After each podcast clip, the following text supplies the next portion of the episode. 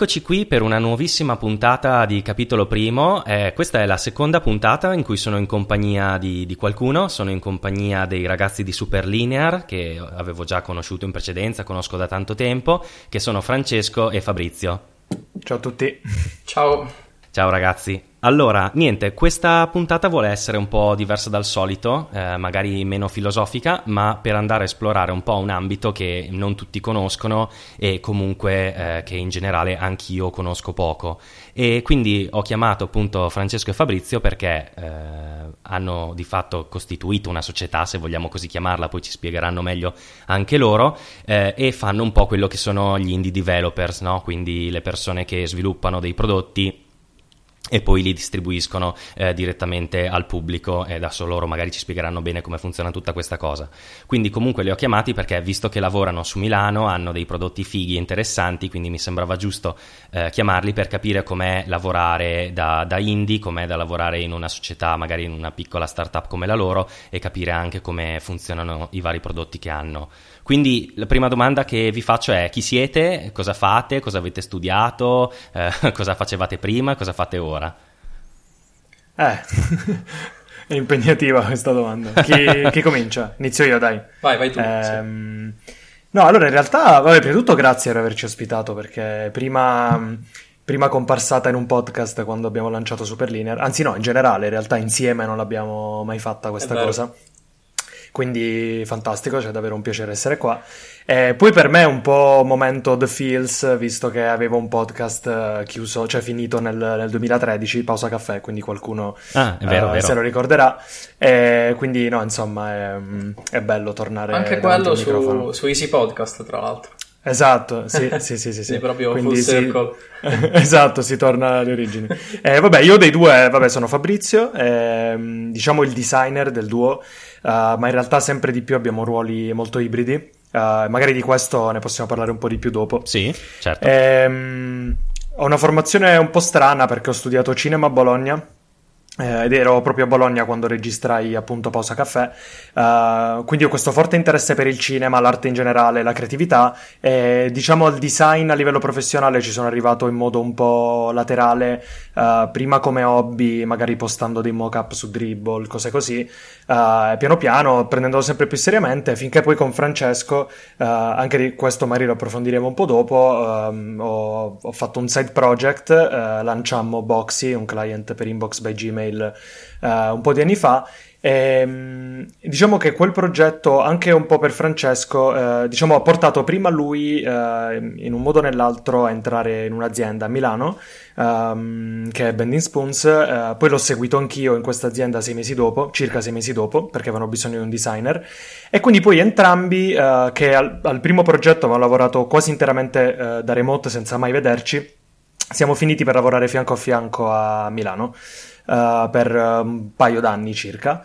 E, um, e, ora non mi dilungo sulla startup perché ne parliamo dopo, dovevo parlare di me. E, niente, ora, ora, che ho lasciato uh, insieme a Francesco quel lavoro e siamo indie, diciamo che sto anche riprendendo un po' quelle che sono le altre passioni uh, e quindi sto um, facendo un po' questo, questo, percorso in cui affianco la, il lavoro da designer e co-founder di, di Superlinear a, a quelle poi che sono altre passioni creative che uh, che continuo a seguire. Questo credo in, in, sintesi più o meno. Ok, benissimo, sì. E invece Francesco? Vado io, anch'io ti ringrazio per eh, averci ospitato. Ehm, niente, in poche parole, io, vabbè, io sono Francesco, il software engineer del duo, anche se come diceva Fabrizio ormai questi ruoli sono sempre più fluidi, anch'io sono molto appassionato di design e di prodotto, quindi eh, siamo quasi interscambiabili. Ehm, sono... Non esageriamo. ehm, sono siciliano di origine, come forse si sente dall'accento, ma mi sono trasferito a Milano per studiare al Politecnico, eh, dove ho ottenuto una laurea in ingegneria informatica. Eh, diciamo che per tutta la mia carriera, sia da studente che professionale, ho avuto questo doppio track, diciamo, quello ufficiale, dove studiavo e poi lavoravo nella startup, come diceva Fabrizio eh, questo secondo track invece dove eh, insomma sviluppavo side projects, inizialmente su iOS, eh, cosa che poi mi ha anche portato a, eh, a, lavorare proprio professionalmente come sviluppatore iOS in azienda per un paio d'anni è eh, nei side projects invece co- con macOS, con un progetto che tuttora è eh, progetto principale di Superlinear, di cui magari discutiamo dopo. Ehm, certo. Sì, ormai da quasi un anno a questa parte abbiamo fondato appunto Superlinear, questa startup che eh, sviluppa per lo più prodotti digitali. Eh, oggi mi ritrovo insomma a fare un, il co-founder e a sviluppare per lo più su web in realtà tra front-end e back-end.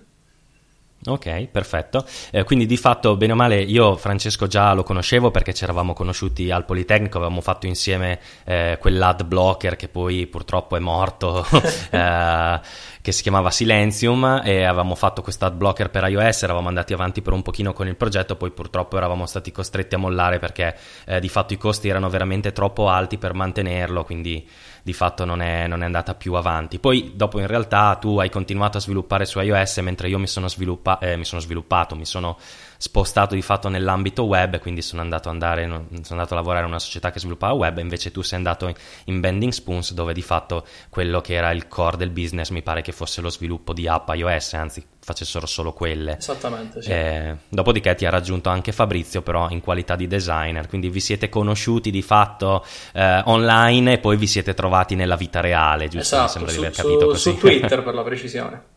Eh, esatto, mi sembrava di aver annusato anche la cosa, mi sa che c'ero anch'io in qualche discussione in mezzo tra, tra un po' di, di cose varie e quindi vi siete conosciuti online, cioè è molto interessante anche no? come due persone eh, si conoscano online e poi vadano a fare qualcosa di concreto, sia magari senza essersi mai visti e poi magari anche finendo nella stessa azienda e quindi lavorando insieme in modo di conoscersi anche di, di persona. Molto, molto interessante, diciamo.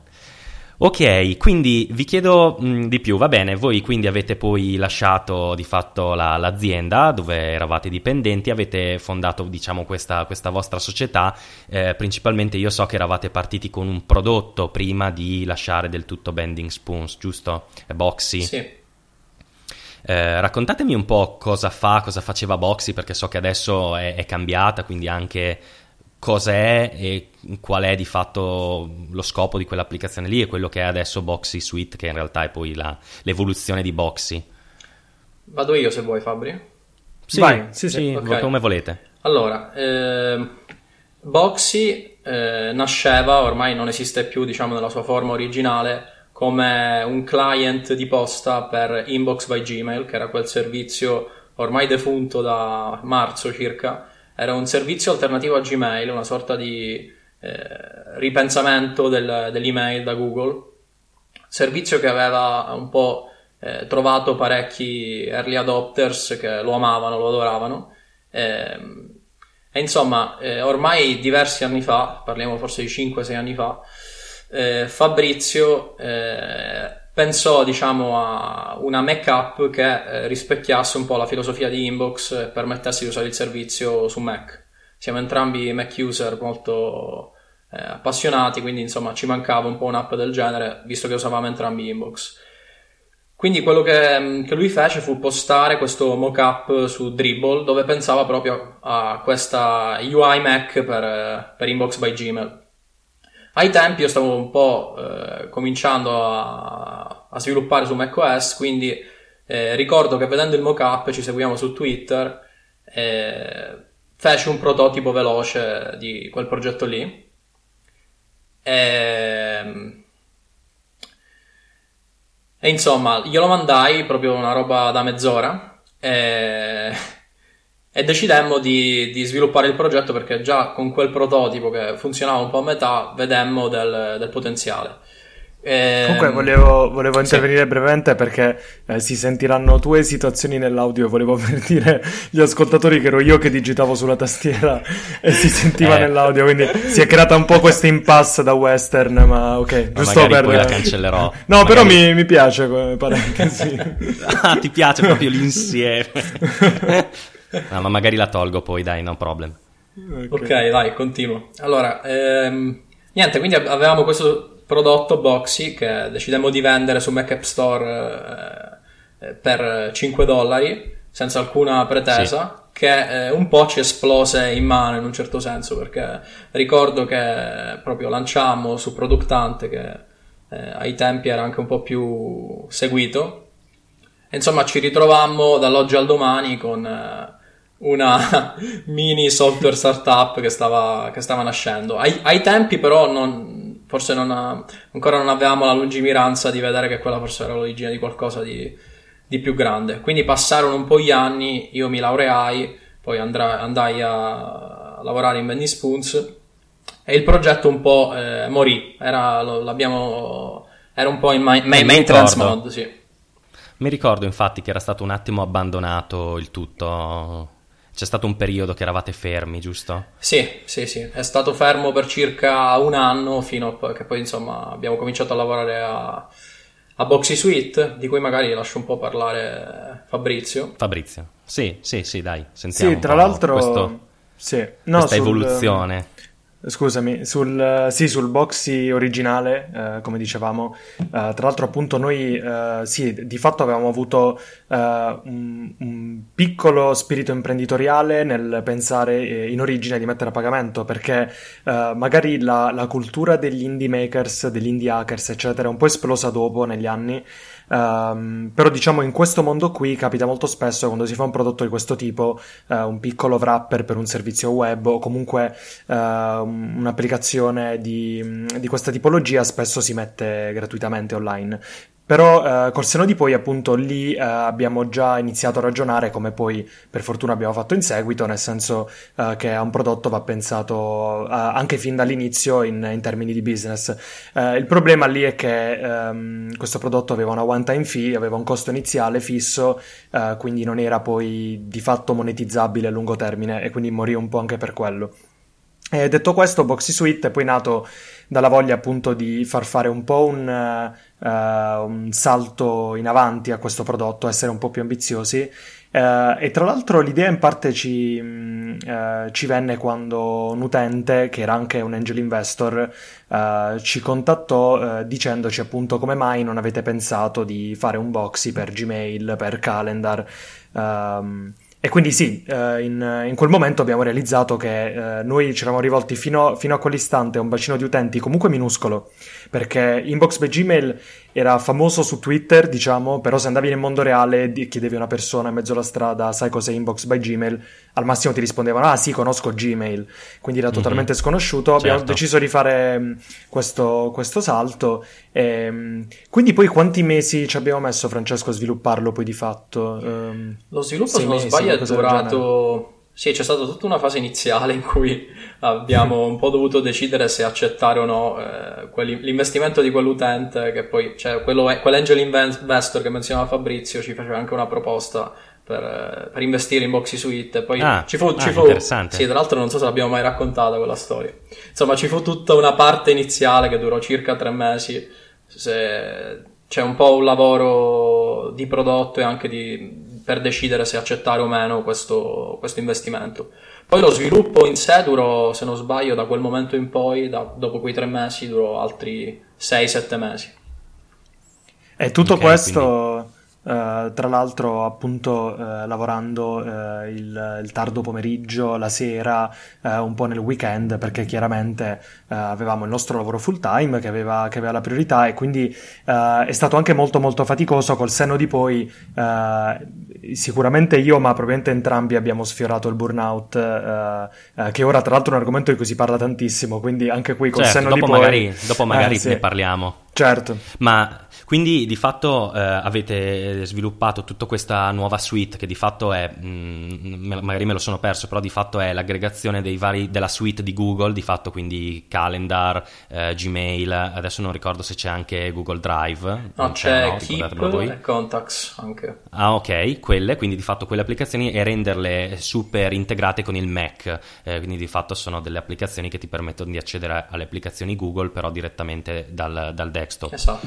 Eh, Ehm, quindi di fatto questa suite è nata mentre lavoravate ancora come dipendenti e poi a un certo punto è venuta fuori la decisione di licenziarsi e andare full uh, freelance, diciamo, full su una cosa vostra, su questa cosa qua e immagino che la decisione non sia stata facile, ma quali sono stati i motivi principali per, un, per, per questo cambio? Ti, ti do, vi, vi, do magari un po' di contesto, anzi ti do però, perché stiamo parlando allora. Beh, vi do a voi ascoltatori. Vi do, sì, dai. Ehm, no, allora, fai conto che eh, Boxy Suite ha fatto il primo anniversario poco tempo fa, un paio di settimane fa forse. Quindi eh, comunque ci trovavamo... Freschi freschi. Freschi freschi, sì. Ci trovavamo un anno fa col prodotto appena lanciato, ancora dipendenti. Eh, a darci fiducia poi dopo qualche mese a farci lasciare il lavoro eh, è stato il fatto che comunque eh, il progetto stava, stava andando bene. Molti degli utenti sul Boxy classico stavano effettivamente passando a Boxy Suite e quindi stavamo già cominciando un po' a gettare anche le basi economiche per fondare, per fondare Superlinea e, e, poi un'altra cosa che secondo me è stata determinante proprio nel lasciare il lavoro, è, cioè non è stata tanto una scelta di, di business, ma una scelta di, di vita, nel senso che eh, come, come, già accennava Fabrizio, eh, era diventato insostenibile sviluppare, era, era come avere due, due, lavori full time, quindi entrambi stavamo, ci stavamo abbastanza esaurendo, mettiamola così. Eh, sì, quindi qual era la okay, domanda? Quindi di fatto... No, di fatto quello che dico è questa, la decisione di spostarsi da eh, dipendenti di fatto con questo progetto che andava alla grande e comunque eh, lavorare insieme non era sostenibile, quindi da lì la decisione di avere una vita magari un po' più tranquilla e concentrarsi su qualcosa che piaceva davvero, che era, sentivate vostro. Cioè mi sembra di aver capito sì, una cosa di questo sì, tipo. Sì, assolutamente. Eh, eh, stata... Diciamo che... Sì. Ah, scusami. Vai, no, vai. no, continua pure. Okay. No, è stata eh... una scelta, sì, eh, cioè ci, ci, piaceva lavorare di, ai nostri prodotti, era diventato, cioè andare a lavoro era diventato, non era più un piacere, mettiamola così, quindi... Certo. Sì.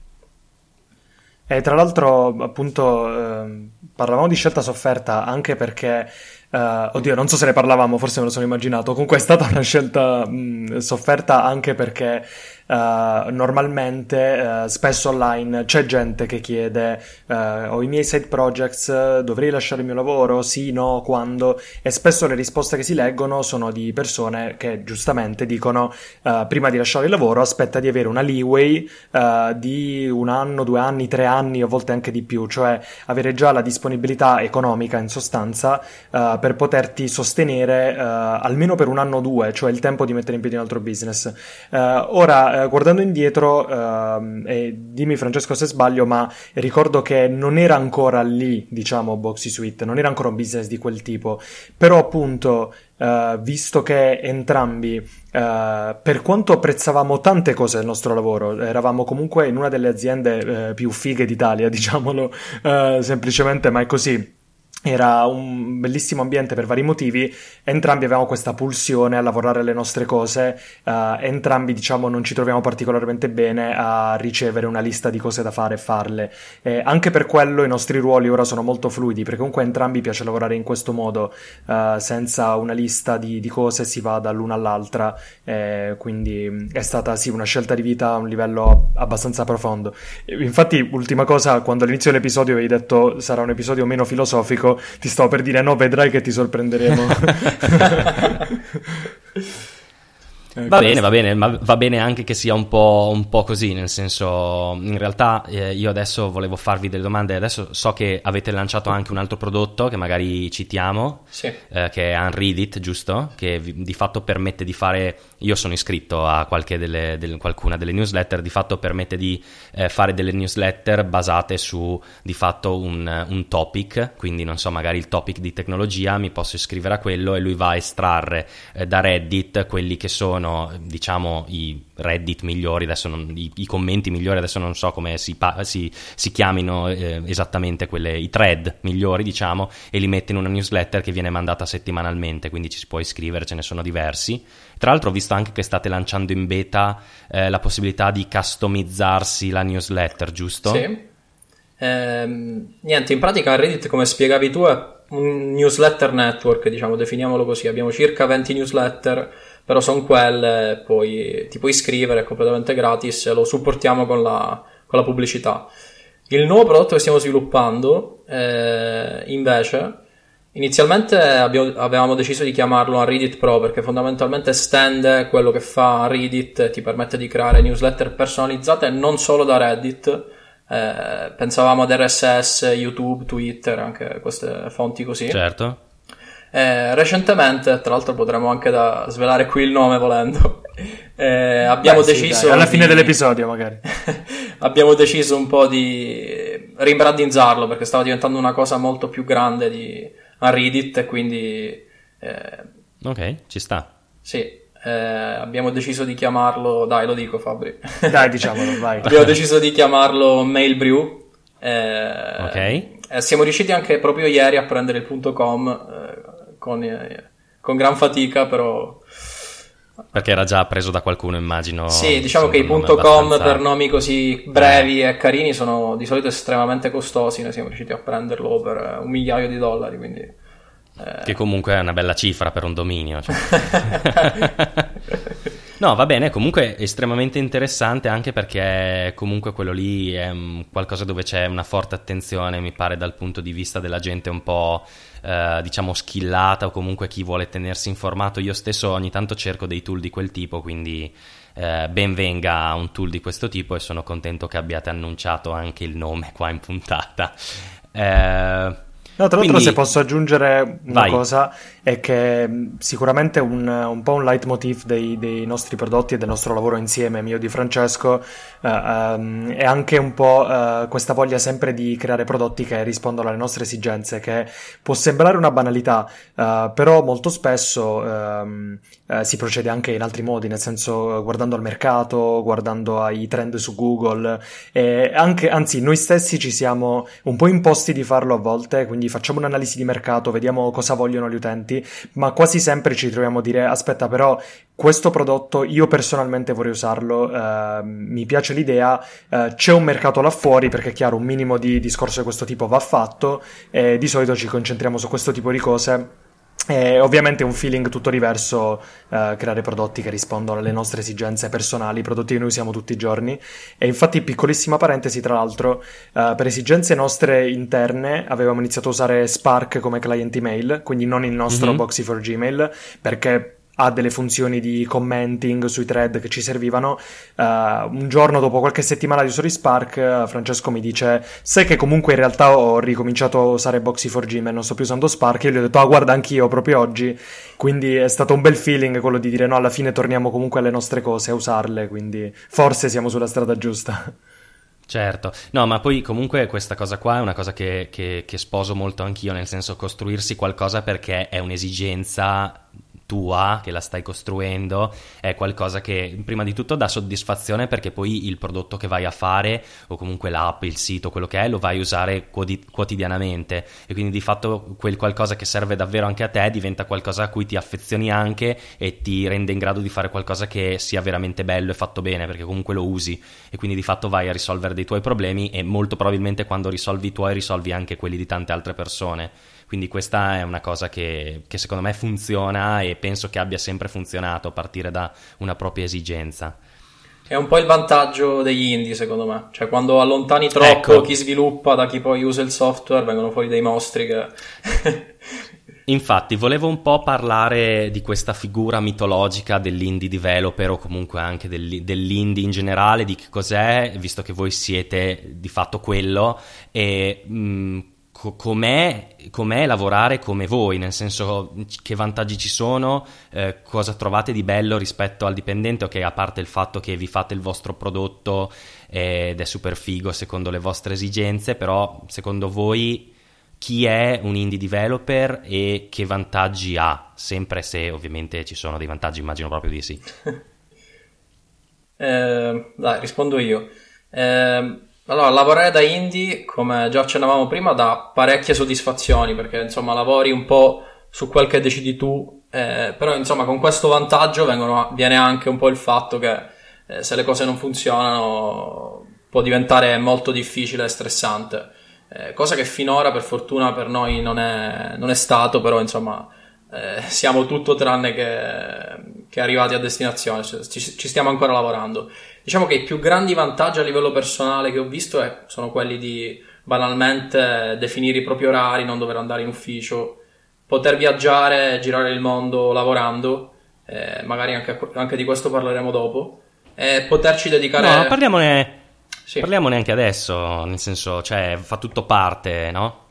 sì, eh, no, per esempio in quest'anno diciamo di Superlinear eh, la, l'azienda farà un anno a novembre. Abbiamo già fatto vari retreat, diciamo, il primo a marzo dove siamo, abbiamo fatto un giro nel sud-est asiatico di un mese, eh, anche lì magari poi parliamo più nel dettaglio di ogni sì. destinazione. Poi anche quest'estate abbiamo fatto per esempio 3-4 settimane in Portogallo e adesso a fine mese per esempio torneremo nel sud-est asiatico andando a Bali per un altro mese e mezzo. Quindi diciamo che eh, avere questa estrema flessibilità ti dà proprio la possibilità di eh, girare il mondo e non dover aspettare diciamo, la, la pensione per, per, goderti un po' i tuoi anni e poter essere veramente libero in tutti i sensi. Eh, quindi sotto questo punto di vista la qualità della vita è aumentata immensamente. Eh, e poi come diceva Fabrizio anche prima, ti dà la possibilità di dedicarti ad altro che sia eh, il cinema per Fabrizio, conference speaking per me, eh, hai la flessibilità di poter dire ok, per questo mese il business è in autopilot, mi dedico a quest'altra passione che non ho finora avuto il tempo di esplorare. Molto interessante. Infatti leggevo su Twitter qualche volta di Fabrizio che tipo era contento perché riusciva ad andare in palestra agli orari un po' strani o forse era qualcosa di simile Uh, quindi cioè, quello immagino che ci sia decisamente più libertà poi siete in due quindi riuscite benissimo a gestirvi uh, le cose insieme giusto? Uh, mi sembra che alla fine uno in questo tipo di lavoro sia di fatto non siete un freelance perché un freelance è da solo e magari arriva il periodo un po' di depressione, magari perché stai sempre da solo, stai sempre magari in casa o così, invece siccome siete in due, bene o male mi sembra che riusciate a bilanciarvi sia come carico di lavoro, perché dite che vi scambiate le cose, sia anche il fatto che eh, essendo in due ci si, ci si, supporta a vicenda, oltre al fatto che magari diventa anche molto interessante lavorare con un'altra persona, giusto? Quindi sembra di capire che... Sì, assolutamente. Sia... È stato, secondo me, determinante sia nel prendere la decisione di, di lasciare il lavoro e essere in due, ce l'ha reso molto più, più semplice, perché quello che poi succede in quelle, quelle, situazioni è che se magari non trovi un riscontro, anche parlando con amici eh, o familiari, eh, su, su, una scelta così importante, eh, magari ti scoraggi e non la fai. Quindi avere un'altra persona è stato essenziale, secondo me. E tra l'altro, se posso aggiungere una cosa a quanto detto da, da Frank, che ha già sintetizzato benissimo praticamente tutte le ragioni per cui ci piace insomma avere questo stile di vita diverso. Uh, un'altra cosa secondo me fondamentale uh, è che noi diciamo stiamo cercando di avere una visione più olistica della vita, nel senso avere più tempo libero non vuol dire solo che uh, visto che invece di 8 ore al giorno lavoro 4 o 5, ho più tempo libero per giocare alla PlayStation o rilassarmi, fine. In realtà quello che succede è che altre cose che fai uh, poi vanno a influenzare, a permeare quello che è il tuo lavoro. E per dire, eh, il fatto di avere più tempo libero nel mio caso ha comportato di riprendere anche a disegnare e a fare illustrazioni. Ho comprato una, una iPad Pro, che tra l'altro è uno dei migliori device che abbia mai avuto probabilmente, ehm, e, insomma, quest'hardware meraviglioso mi ha un po' invitato a riprendere in mano le illustrazioni digitali e io ho avuto diverse ore a disposizione per farlo. Quando avevo lavoro full time, probabilmente avrei avuto solo qualche ora la sera, ma la sera sono spesso molto stanco, soprattutto se mi sono anche allenato, magari non mi sarei cimentato, non l'ho mai fatto in realtà. E avendo avuto tempo di farlo, ora. Ehm, eh, questa cosa sta già avendo un risvolto lavorativo per Superlinear perché sto facendo le illustrazioni per i nostri siti, cosa di cui non ero assolutamente capace Uh, fino a pochi mesi fa, uh, ma magari anche con la fotografia succederà la stessa cosa. Uh, o per dire, nel caso di Francesco, il fatto che lui stia sviluppando delle, delle, skill di, di, conference speaking che non sono comuni, perché per esempio io n- non credo che riuscirei a essere un, uno speaker magari così confident o, o insomma bravo nel, nel, fare questo tipo di cosa, può voler dire che nel momento in cui andremo a delle conferenze o saremo invitati a delle conferenze, lui potrà parlare benissimo benissimo dei nostri prodotti e diventerà anche un canale nuovo per noi, per esempio. Quindi, insomma, questa, questa visione diversa, più olistica della vita sta avendo poi, secondo me, un risvolto molto molto positivo uh, nel, nel nostro lavoro. E solo per chiudere questo discorso qui, ovviamente ci sono pro e contro, nel senso i primi mesi sono stati un po' confusionari perché dovevamo capire quali sono i nostri orari, come ci va di lavorare, dove ci va di lavorare. Quindi ora magari ci sentite così uh, confident di, di, questo stile di vita, di questo stile di lavoro, ma ovviamente ci abbiamo messo un po' di mesi uh, ad arrivare dove siamo ora. Quindi è chiaro, è stato un processo, è tuttora un processo, insomma.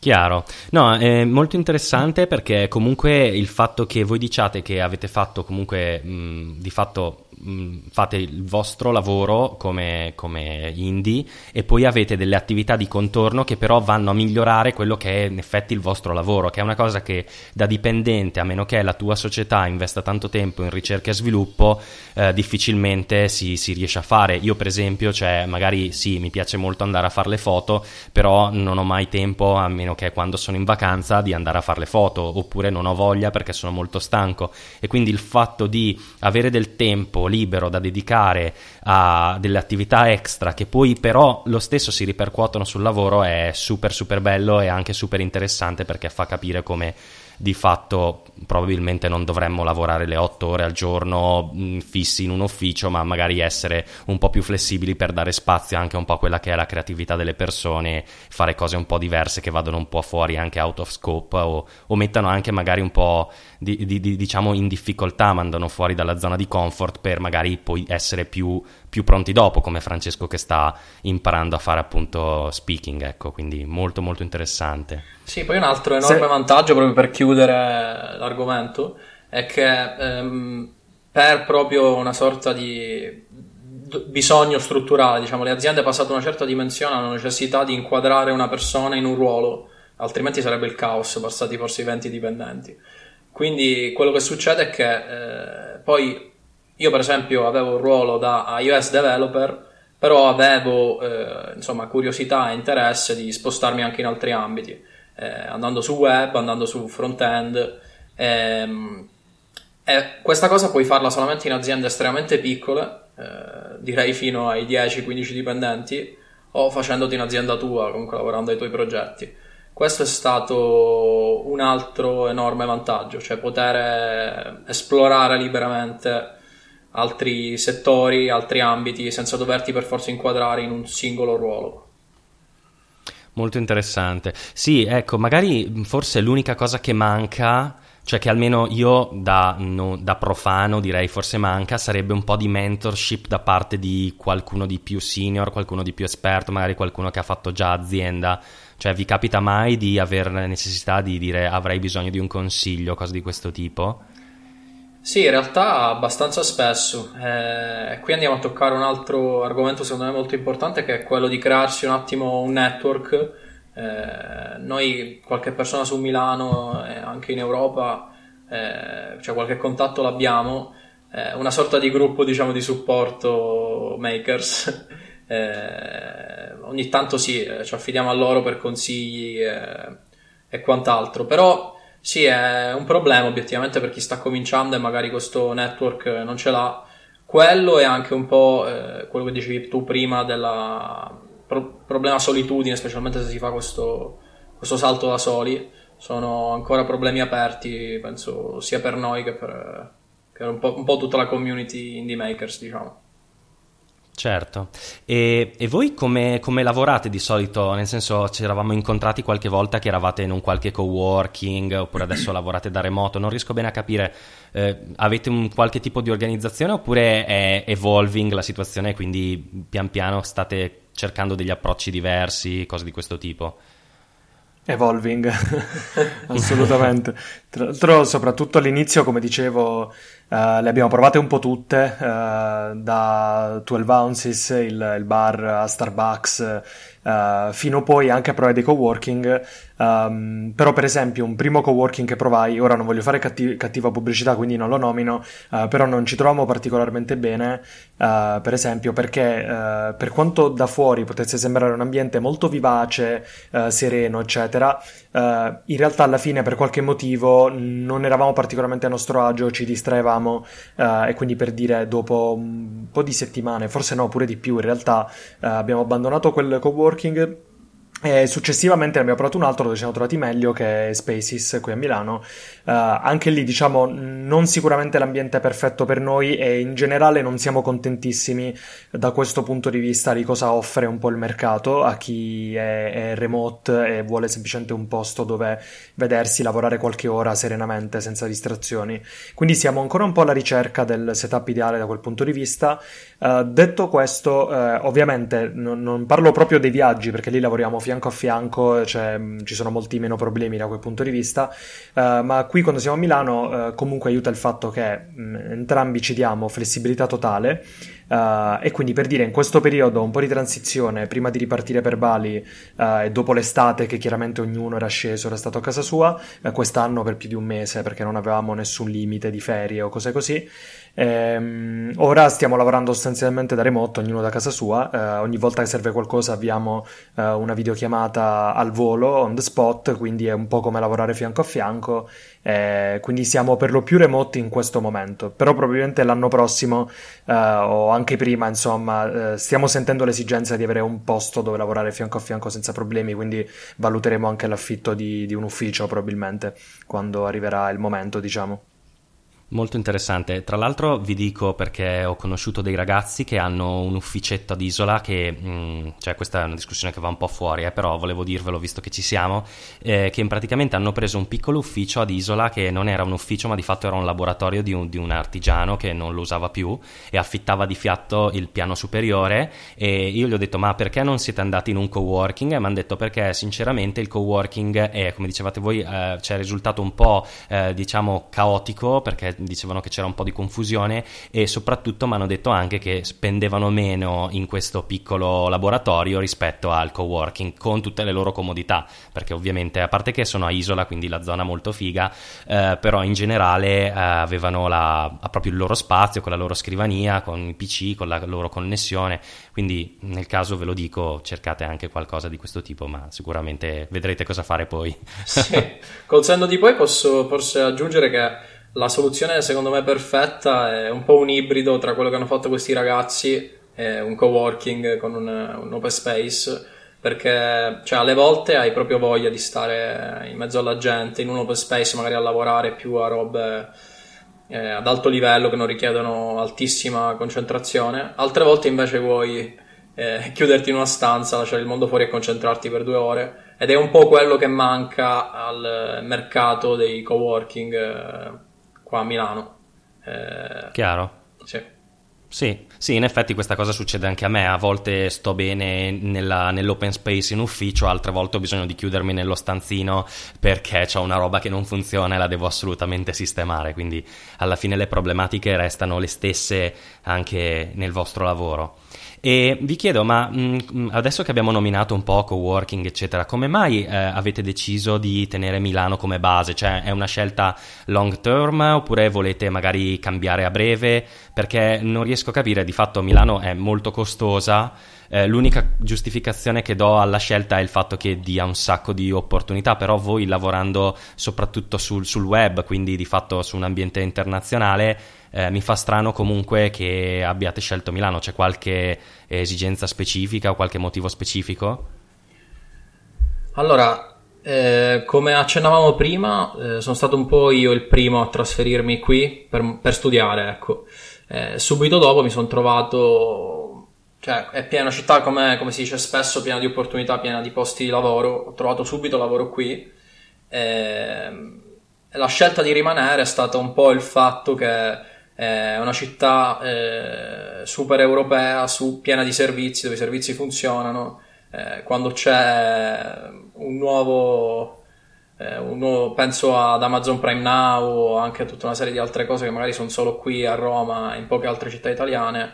Diciamo Milano è un po' eh, per noi diventata la capitale un po' della, della tech, tech scene italiana, no? quindi eh, io sono arrivato qui per studiare, ma sono rimasto eh, eh, proprio per questo primato di Milano in Italia e secondo me pian piano anche in Europa.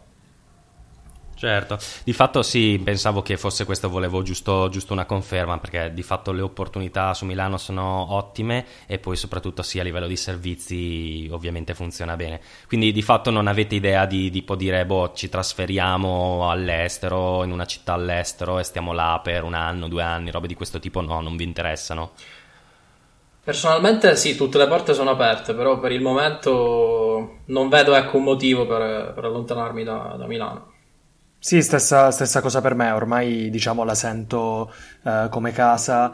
E, ehm, e, prima ho accennato mm, altre mie passioni diciamo creative e in questa città mi sento costantemente stimolato da quel punto di vista, anche semplicemente girando a fare delle foto o a scrivere mi sento tanto stimolato da questa città, altrove sinceramente non ho, eh, qui in Italia mai provato questo tipo di, di sensazioni, quindi sinceramente resto, resto qui molto volentieri. Ok, e parlando invece di estero, visto che siete stati a Bali e siete stati anche a Porto, mi sembra di ricordare, giusto? Sì. Eh, mi raccontate un po' come sono queste, queste due realtà, diciamo, cosa avete trovato di interessante da una parte e dall'altra? Cose di questo tipo, anche cose divertenti, esperienze vostre, giusto perché non, io non ci sono mai stato e penso che negli ascoltatori nessuno sia mai stato a Bali o quasi nessuno, eh, quindi visto che ogni tanto mi vedo i video su YouTube di qualche nomade digitale che lavora a Bali in remoto con dei clienti che magari stanno in Canada, eh, questa realtà qua mi affascina molto e voglio saperne un po' di più. Eh, vai tu Fabri o faccio io? Uh, sì, dai, inizio io. Qui diciamo ci passeremo un po' la palla perché è un argomento molto ampio, quindi okay. interrompiamo. Ho fatto la domanda anche, così potete parlare. Esatto. Allora, per le prossime due ore vi parlerò di. Uh, allora, no, diciamo il nostro, il nostro viaggio, uh, il primo viaggio, il primo vero retreat, come l'abbiamo sempre chiamato, uh, Boxy Retreat, anzi, per essere precisi, è iniziato in Vietnam. In realtà, abbiamo, praticamente siamo stati un mese abbondante in giro. siamo arrivati in Vietnam, siamo siamo passati per la Malesia, eh, poi siamo rimasti 18 giorni a Bali proprio eh, e prima di tornare in Italia abbiamo fatto anche una tappa a Singapore, quindi avevamo Uh, un po' questa intenzione di, di, mescolare il viaggio in senso stretto, quindi guardare più destinazioni, anche uh, diciamo uh, punti di interesse più turistici eh, e poi trovare anche il tempo per lavorare. E, ehm, il Vietnam, tra l'altro, ci è piaciuto moltissimo, quindi non è sempre solo Bali la, la meta da eh, consigliare quando si parla di digital nomads, perché per dire anche lì eh, magari abbiamo lavorato un po' meno rispetto a quanto poi abbiamo lavorato a Bali, anche perché appena, eh, avevamo appena iniziato questo, questo, viaggio, però il Vietnam ci è piaciuto molto. E una cosa tra l'altro che mi sento di dire è che mh, rispetto ai vari vlog che si vedono online su queste destinazioni da digital nomads, è chiaro la realtà è sempre un po' diversa, lì si tende molto a edulcorare tutto uh, e a far vedere solo le cose positive. E, e magari col seno di poi è anche divertente ricordare quanto eravamo spaesati quando siamo arrivati a Bali, perché noi per esempio non sapendo nulla di come era organizzato questo posto, uh, io personalmente non sapevo che ci si può, può muovere quasi esclusivamente in motorino, cioè, a piedi è davvero difficile spostarsi, anche perché ti sfrecciano motorini a destra non e a sinistra. Non hanno i marciapiedi. Esatto, cioè, ah. sì, esatto, proprio tecnicamente. Eh, io, per esempio, non avevo mai guidato un motorino, quindi uh, Frank Dilo, che invece è un grande esperto in Vietnam, per fortuna uh, mi, ha, mi, ha, dato due dritte. Eh, poi una caduta me la sono fatta comunque, uh, però ho dovuto anche superare un po' questo, questa paura iniziale. Paura, nel senso, non l'avevo mai fatto, la prima volta che lo fai è in un posto dall'altra parte del mondo dove si guida dal lato sbagliato, come diciamo noi, quindi un po' spaventato ero. E, ehm, e inoltre, appena arrivati a Bali, un po' i cani randaggi, un po' eh, non sapevamo dove era Nightlife e ci sembrava tutto morto. Ovviamente dopo qualche giorno eh, abbiamo scoperto eh, la sera dove ci si andava a divertire, abbiamo scoperto eh, più o meno i mm, coworking migliori dove erano, eh, abbiamo imparato a muoverci in motorino senza dover tenere il cellulare in mano con Google Maps. Eh, e quindi una volta che ci siamo ambientati abbiamo anche accelerato a livello di ritmo di lavoro eh, fino ad avere poi verso la fine della permanenza a Bali anche degli streak davvero di tante ore perché stavamo bene, quando stai bene ti pesa anche meno stare otto ore davanti al computer, ecco. Um, poi per quanto riguarda il, il resto, ehm, dicevo, i coworking, eh, lì esperienza abbastanza positiva. Eh, un po' di caos anche lì, quindi probabilmente al prossimo giro sperimenteremo un po' con altri coworking. Siamo stati al dojo, qualcuno degli ascoltatori magari lo conosce perché è molto famoso. Uh, e poi abbiamo provato a surfare, anche lì con uh, risultati, diciamo, altalenanti. Eh, ok, diciamo la verità, disastrosi. Magari Francesco poi dici qualcosa in più sul surf. E, ehm, e no, per il resto poi è stata un'esperienza, insomma, meravigliosa. E, e sia a me che a Francesco uh, magari piace più questo modo di viaggiare, abbinando anche il lavoro che il viaggio in cui ti devi imporre di non fare nulla uh, per dieci giorni, uh, io quasi preferisco dire stamattina voglio lavorare, anche se sono a Ho Chi Minh, mi va di lavorare e vivo meglio un viaggio quando ho questa possibilità in realtà, che il viaggio in senso stretto in cui non devo uh, guardare il computer per principio, ecco. Sì, che poi ti dà anche far, fare questi viaggi in questo modo, ti dà anche la possibilità appunto di eh, farli per molto più tempo e quindi proprio di vivere il posto come se fossi un local, che è un po' eh, quello che un po' tutti vogliono fare oggi quando visitano un posto, viverlo dal punto di vista eh, dei, di chi proprio è stabilmente lì. Chiaro, ma quando poi siete stati là avete fatto in tempo anche conoscere qualcuno, conoscere qualche personaggio che magari, boh, non so, siete ancora in contatto, magari cioè, perché per dire, io da profano totale vedo tipo che mh, quando la gente va nei coworking così, alcuni si conoscono tra di loro, quindi dicono: Ah, ho conosciuto un tizio che fa, boh, fa marketing ed è super figo, lavora per un sacco di aziende fighe eh, e magari lo uso per il mio prossimo progetto. Ma avete conosciuto qualcuno oppure non avete fatto in tempo a entrare del tutto nel, nell'ambiente, diciamo? Sì siamo, stati, sì, siamo stati lì fondamentalmente per tre settimane, quindi eh, un po' abbiamo avuto, non abbiamo avuto tutto questo tempo di conoscere eh, chissà quante persone, però qualche contatto interessante ce lo, ce lo, siamo fatto. Abbiamo conosciuto un ragazzo che ha un'azienda di eh, CEO che ci ha anche aiutato un po' poi con eh, Boxy Suite Ehm, però sì, sicuramente eh, il rischio di partire in gruppo è un po' che stai effettivamente, noi eravamo in tre, eh, è venuto anche un altro nostro amico con noi, eh, un po' il rischio che stai appunto nel gruppo e non, non, non tenti di conoscere nuove persone. Sicuramente, insomma, adesso, tor- come dicevamo prima, torneremo una seconda volta a fine mese. Eh, staremo di più, eh, sicuramente, insomma, ci forzeremo, ci sforzeremo un po' di più a eh, creare qualche contatto. Chiaro. Anche perché Beh, questi però... coworking, eh, scusami, Fra, questi, questi coworking eh, offrono spesso delle varie possibilità che non abbiamo poi tanto avuto il tempo di, di esplorare per bene, come per esempio uh, mettere dei post-it in delle pareti in cui chiedi tu aiuto su delle cose oppure offri aiuto in certi ambiti. E quello è un modo, per esempio, per fare un sacco di networking. Uh, e inoltre si può fare application per, uh, per parlare, per fare dei piccoli keynote, diciamo. Anche quella è una cosa che dicevamo, ah, magari facciamo facciamola, però 18 giorni sembrano tanti, ma passano molto in fretta uh, e quindi non abbiamo poi esplorato davvero queste possibilità. Ora che torneremo, sì, sicuramente lo faremo, quindi uh, abbiamo già imparato, diciamo, alcune cose di cui abbiamo fatto tesoro nel frattempo. Certo, quindi comunque il fatto che ci torniate è perché l'ambiente vi è piaciuto ed è effettivamente un ambiente stimolante per voi, cioè per il sì, lavoro che sì, fate. Sì. La cosa, diciamo, è per la cucina par- asiatica. Ah.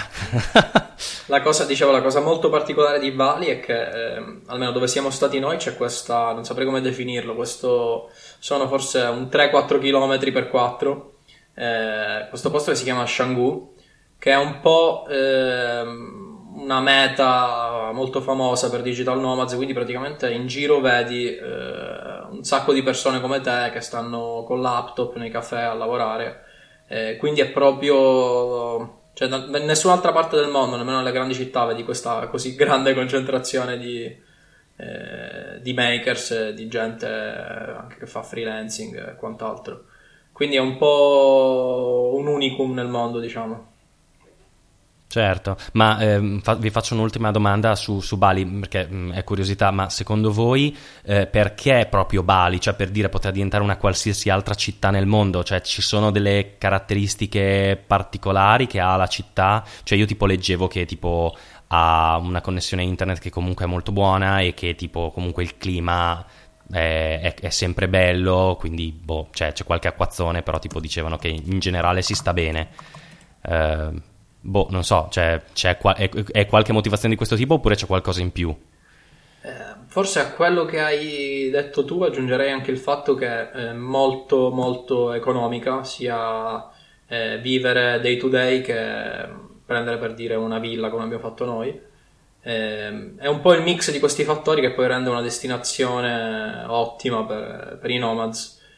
Un po' il rischio è che eh, quando poi diventa troppo famosa come per Bali, eh, già un po' lì si sta vedendo, ehm, si tende a costruire eccessivamente, un po' a rovinare il posto, finché è passata una certa, una certa soglia, eh, secondo me poi eh, il posto non è più lo stesso, eh, la gente comincia ad andare altrove. Ancora siamo lontani, secondo me, qualche anno perché questo succeda anche a Bali.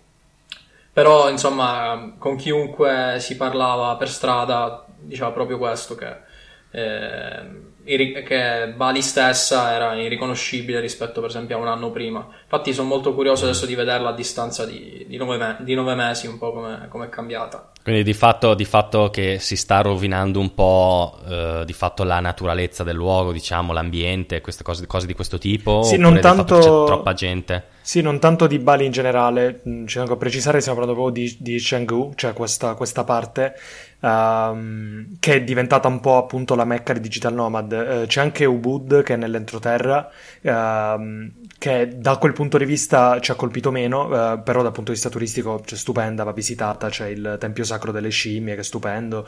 Um, però sì, c'è anche in particolare, uh, visto che uh, chi lì fa business, che spesso sono tra l'altro occidentali, quelli che aprono i locali, ha intuito insomma che arriva tutta questa gente comunque piena di soldi rispetto ai locali ehm, e quindi sì, si stanno moltiplicando i club, i coworking, i bar, quindi sta diventando quasi overcrowded. Uh, non lo è ancora, però appunto diceva Francesco, probabilmente siamo un anno o due da un punto in cui si perderà un po' la magia di, di, quel posto, però per dire su Twitter già leggevo di altre parti di Bali ora che saranno la nuova Chengdu e ovviamente è tutto da vedere. Um, diciamo che è diventato un po' uno shelling point, che è un concetto che mi piace parecchio, uh, quindi un po' questo punto in cui in, in assenza di, un, eh, di uno standard si sa che digital nomads vanno lì ma secondo me davvero anche da un anno all'altro eh, potrebbe succedere che eh, un altro luogo eh, assumerà questo ruolo. Noi staremo a guardare, sarebbe bello ovviamente eh, andare in un posto che eh, come era Canggu all'inizio, cioè un posto ancora un po' inesplorato dove stanno andando un po' di digital nomad e non, è, non c'è ancora la calca, diciamo, quello, quello, sarebbe molto molto bello. Però è ancora un posto stupendo comunque che, che straconsiglio per tutti i motivi detti prima. Perfetto, uh, io non so ragazzi, voi avete qualcos'altro che volete dire, mm, qualche curiosità in più, se no per me, cioè, io ho chiesto un po' bene o male tutto, quindi mm, se avete qualcos'altro, qualcosa che vi mm, gira in testa. Non credo, Secondo me no, ci verrà... tutto. Sì. ci verrà sicuramente sì. dopo, ci quando, verrà... quando spegneremo esatto. il microfono. Sì. Eh, vabbè, nel caso poi si farà un'altra puntata, magari al ritorno da questo nuovo viaggio a Bali, che magari tornerete con qualcosa di interessante ancora. Eh, niente, allora io direi che possiamo chiudere qua, però prima di chiudere mh, mm, volevo dire ai nostri ascoltatori che eh, adesso Francesco e, e, Fabrizio ci fanno un, un codice sconto per Boxy Suite, così magari vi lascio nelle note della puntata eh, sia il link per andare sul sito e vedere tutto, così vi fate anche un'idea. È molto carino il sito, quindi andate a vederlo perché eh, tutte le volte che ci vado sopra dico: Madonna, quanto tempo ci hanno speso per fare tutte queste animazioni. eh, e quindi vi lascio un codice sconto più il sito, così magari vi potete andare a vedere. Mi sembra che tra l'altro il primo mese sia gratuito, giusto a prescindere di Boxy Suite. Due settimane.